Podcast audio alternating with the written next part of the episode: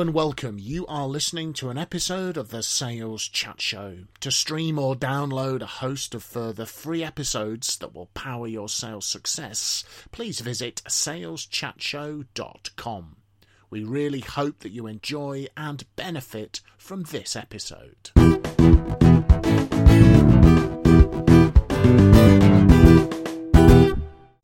So, hello, folks, and welcome to yet another episode from the Sales Chat Show, saleschatshow.com, driving your sales forward in the Sales Chat Show studio. Mr. Graham Jones, our internet supremo, Mr. Phil Jesson, our key account management guru, and Simon Hazeldine. I'm just making up the numbers. So, this session is entitled Are You Making Any of These Remote Sales Presentation Mistakes? Ooh, so I'm taking uh, the lead in kicking this one off. Is the COVID situation accelerated probably a phenomenon that was already happening of, of salespeople interacting more often in a remote or virtual environment with their customers. So we've seen a migration uh, sometimes from phone to Microsoft Teams to Zoom, etc. For, for those who were uh, remote salespeople anyway or office based. But obviously, with COVID situation, a lot of it was conducted by that. So for many salespeople, remote interaction and therefore remote sales presentations replaced face to face ones. And I think one of the mistakes I certainly saw working with a number of clients helping their salespeople to make this to make this transition is the just the assumption that what I did face to face, maybe I would take along some PowerPoint slides, and at the um, relevant moment, I would, you know, connect my laptop to the customer's uh, monitors in their meeting room and make my make my presentation.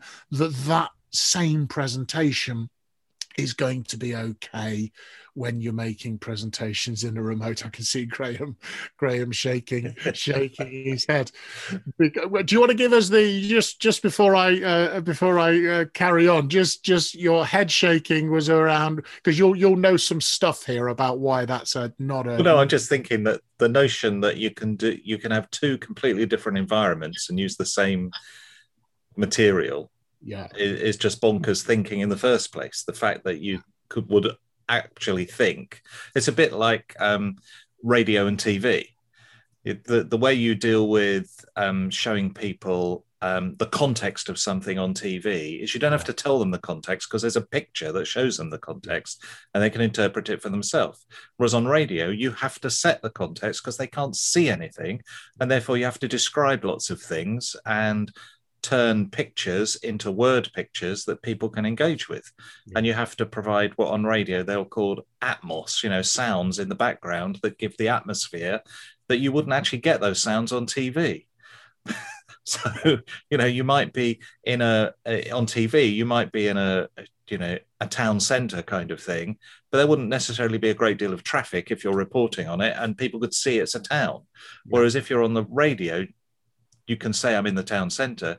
So you need some traffic sounds to make it sound like you're in a town centre, even though there's no traffic in the town. Yeah. And that so it's about context. And so the whole notion that you could deliver what you delivered in the real world, as it were, and deliver the same in the online world is just a completely false notion in the first place that the, the two would work yeah the same thing would work in two different situations yeah. So i think i think some of the adjustments that i've recommended to people well one is for goodness sake please get your cameras on.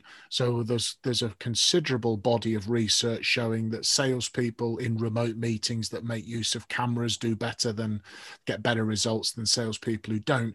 And also a piece of research i um, saw said that when the customer also comes on camera success goes up again because it helps to make connections. It, probably to Graham's point, you could some of the missing social cues of non-verbal. At least you've got some of them over the camera. It again, it's not the same as face to face, two dimensional image, often quite a small video image, etc. But it's helping with that. It's helping with that connection. Um, and then I think in terms of slide decks, if you're using them, because you don't have to, you know, you can make in you can make presentations interactively, you know, using whiteboarding, for example, facilities in Microsoft Teams and, and Zoom, etc. But I would say less is more. It's harder for the brain to process when it's looking at a screen, for example, than when it is when it is face to face. So less is more. The customers are probably, and this would apply to all presentations, but they're probably only going to remember certain things, maybe 10% or something of your presentation. So you've got to make sure they hmm. remember the right 10%. Um, and I'm not a massive fan of excessive animation in PowerPoint uh, because I think sometimes it can be overused and it can detract. But movement attracts attention. So I guess from an evolutionary point of view, movement either means food or danger. So the brain's attuned. So I think revealing things on screen as you're doing it and having regular movements in a remote presentation are important because you can't maybe animate with your hands for example as you could do. But also you can control where people are looking. So i think the more you control the audience's attention the better you are able to serve them. Um, but that movement also also helps. And then why not use some of the annotation functionality that forms part of, of Microsoft Teams and Zoom, for example, where you can draw around, you know, use the pointer to draw around some point that you want to make. Or if you're asking questions from customers, gathering their thoughts, you can even leave some space on your slides to capture their thoughts or to add type in in zoom you can either you know freehand or you can type type those things in. All things to, just to make the presentation come alive and be more engaging because you've got to get the customer's attention because they're far more likely remotely to have a look at email, have a look at their phone, have a look at the messagings that's coming in on Teams, all of this there's more distraction. So I think we've really, really got to make those changes to those to those slide decks, if, if indeed that is what you are that's what you're doing. You know, when if the customer's got a question, then stop sharing your screen. Then you've got a bigger video. You've also done another change. You answer the question, and then maybe you reshare your screen and go back to the slide presentation. It's just another way potentially of making making a change, but also showing the customer that you are listening listening to them. Just a few a few thoughts that I would I would drop in. Uh, I, th- I, I, think I think another thing that um, we're all very conscious of when you're face to face doing a presentation. I think you have a fairly good idea how well it's going down. Yeah. Um, you see the little bits of body language in the room as one key decision maker looks at another with a knowing look and a nod. And of course, in a Zoom or Teams sense, you don't get that uh, because people are basically looking down the barrel of, of their own uh, cameras. So I think when doing the remote presentations, it, it, it is important to build in those regular check-ins with people and say, well, I'll before I go any further, let me just check to see whether you're happy with that last point. How do you feel about it, Sue? How do you feel about it, Jack? And of course, because you've probably got a good idea which people are with you and which people are not, uh, you might choose to steer the conversation initially towards your allies on the screen who are going to say, Yeah, I like the sound of that Phil. That's really good. Yeah. Yeah, I do. I do. I do. I do. And then, of course, you might end up with uh, somebody with a, a more negative view at the end who now feels that they are mm. are completely uh, outnumbered. But building in regular pauses to check how well the presentation is being received, I think, is a is a key point. And I think if you start a pattern of interactivity early and continue yep. it, everyone in your audience is expecting the interactivity to happen. Or I might say, um, you know, is that is that is that making sense so far? Are we.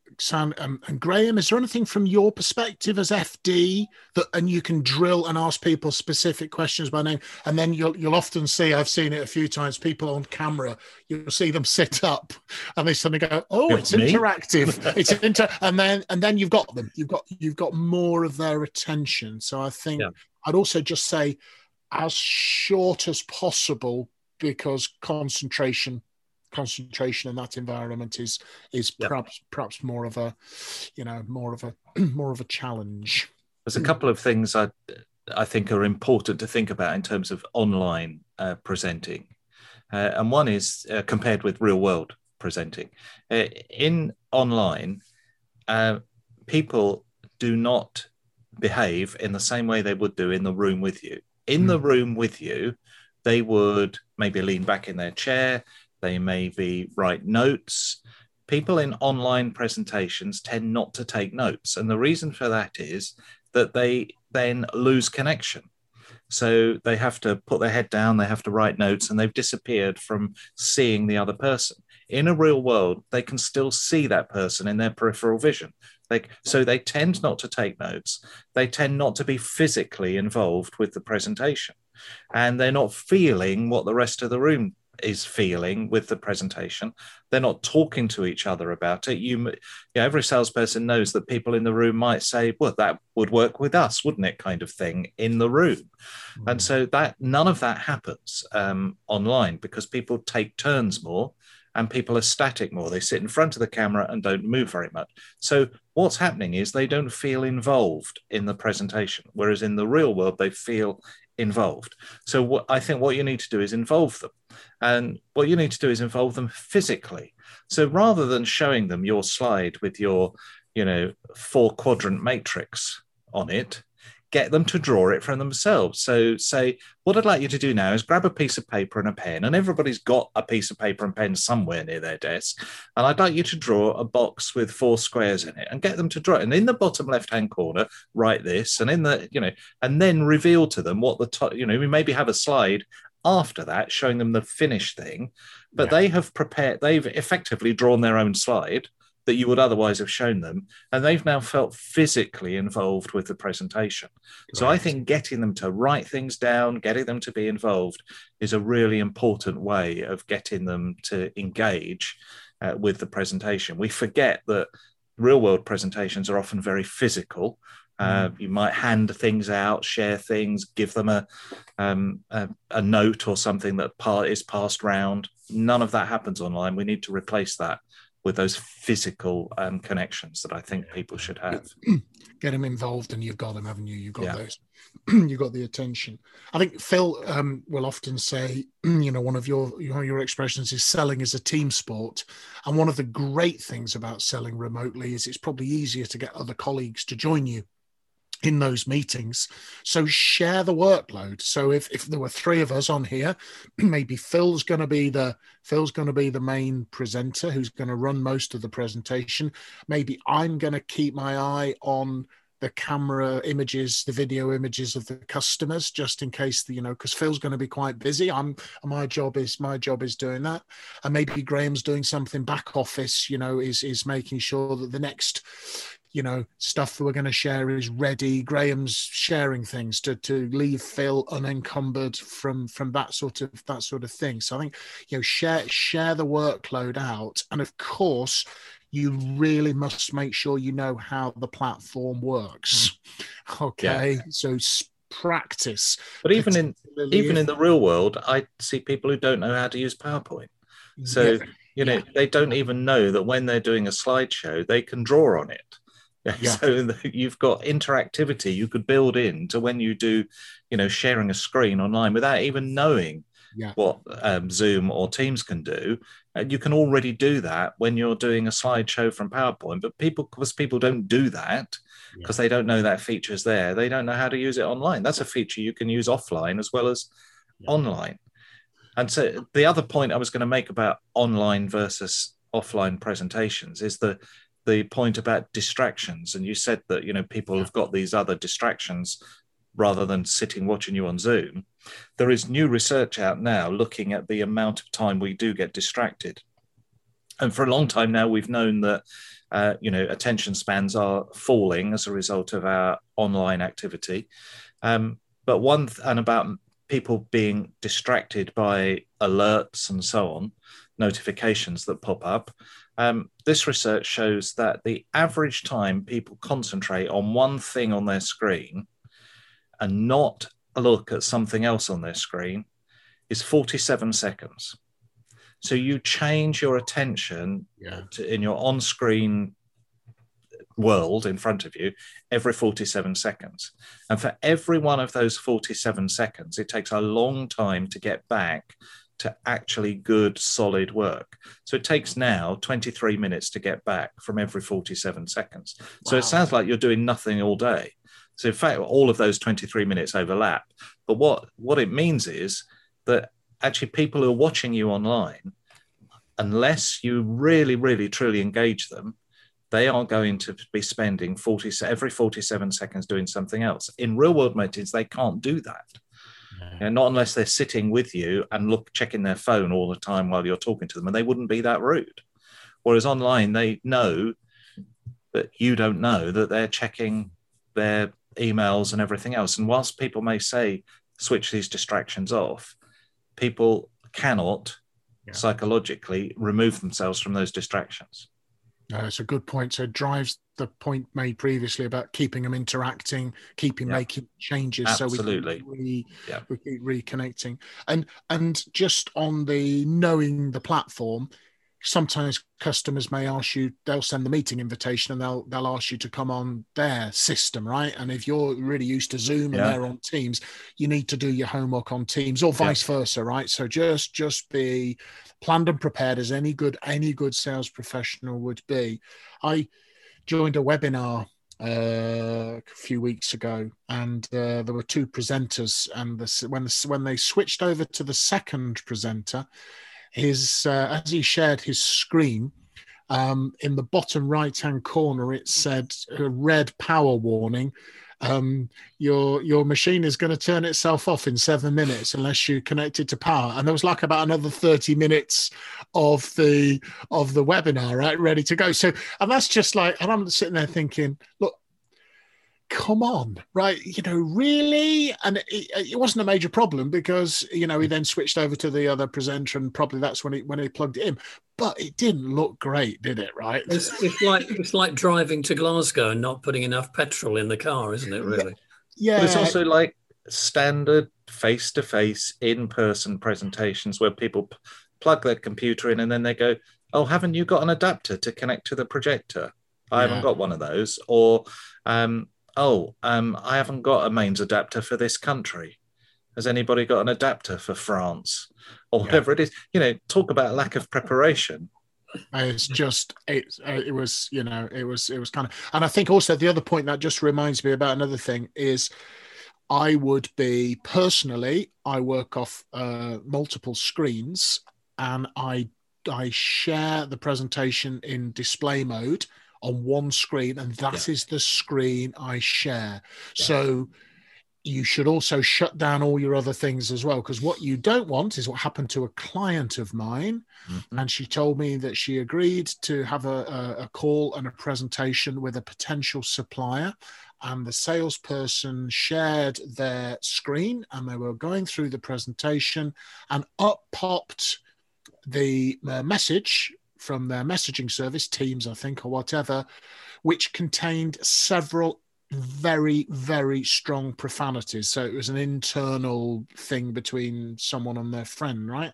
Now i'm not drawing a judgment on whether you use profanity in the workplace but you definitely do not want profanities being shown on a screen that you are sharing to a customer. Or also, it could just be a piece of private information or something that's just, and you talk about distractions, that probably ranks up along. And she, and my client said that at that stage she stopped the meeting with Yeah. the guy and just said, I'm just really sorry. I've just seen something pop up on your screen and I really don't want to see that sort of. And by the way, my client is in no way any sort of an unusual person prudish it was it was just she just said Just inappropriate, so yeah.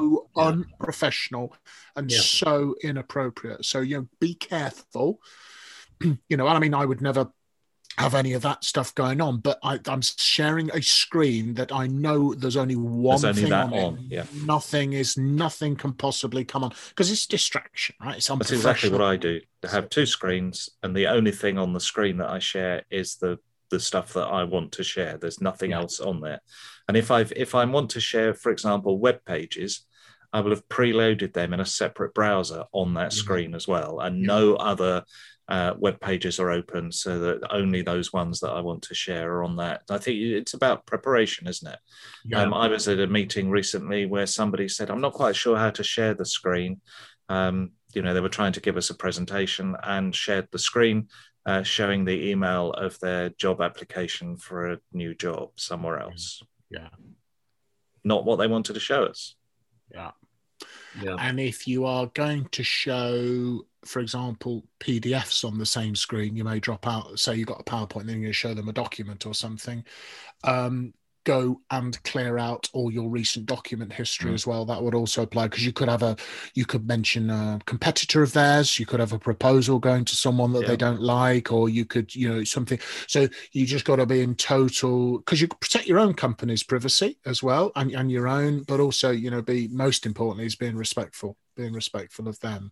And then I would recommend, you know, we can also be very, very distracted. So, you know, put your phone upside down, turn your phone on silent, turn your voice activated devices onto do not disturb mode, shut down all your social media, all your email, etc. So you can focus 100% of you, you know, don't get distracted yourself by, you know, an email pinging in or something or something like that. So uh, stay, stay focused. So, gentlemen, any closing thoughts? Uh, just just one. I just like to support your comment, Simon, about the duration of the uh, presentation, the virtual presentation. Uh, in my case, uh, I do a, a number of presentations on behalf of a charity, Yeah. and before COVID, uh, that presentation was 90 minutes long, including Q and A.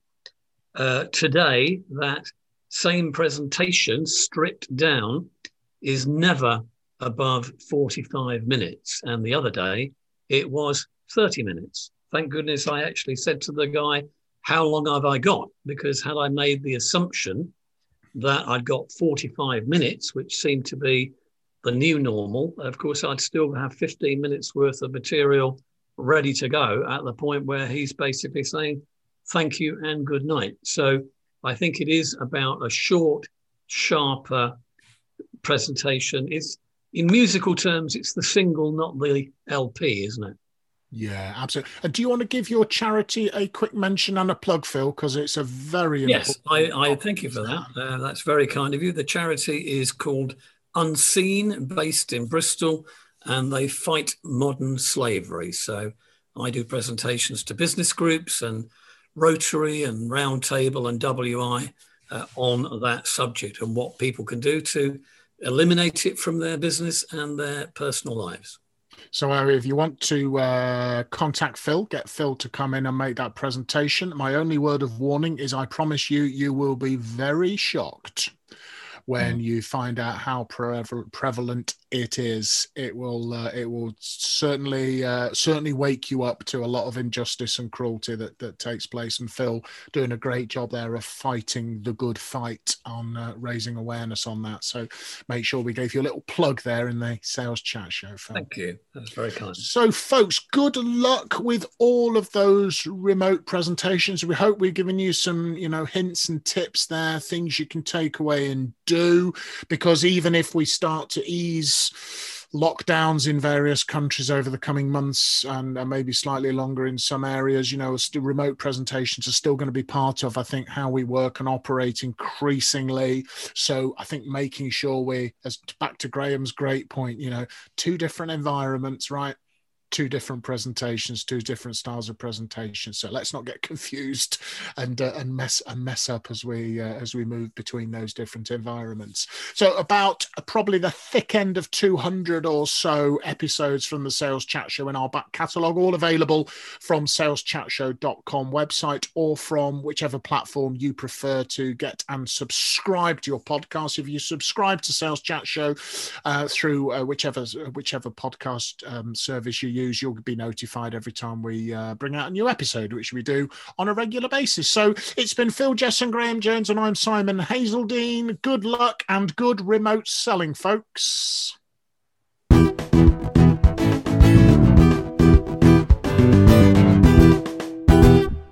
You have been listening to an episode of the Sales Chat Show. To stream or download a host of further free episodes that will power your sales success, please visit saleschatshow.com. Thank you very much for listening to this episode, and from everyone here at the Sales Chat Show, we'd like to wish you good luck and good selling.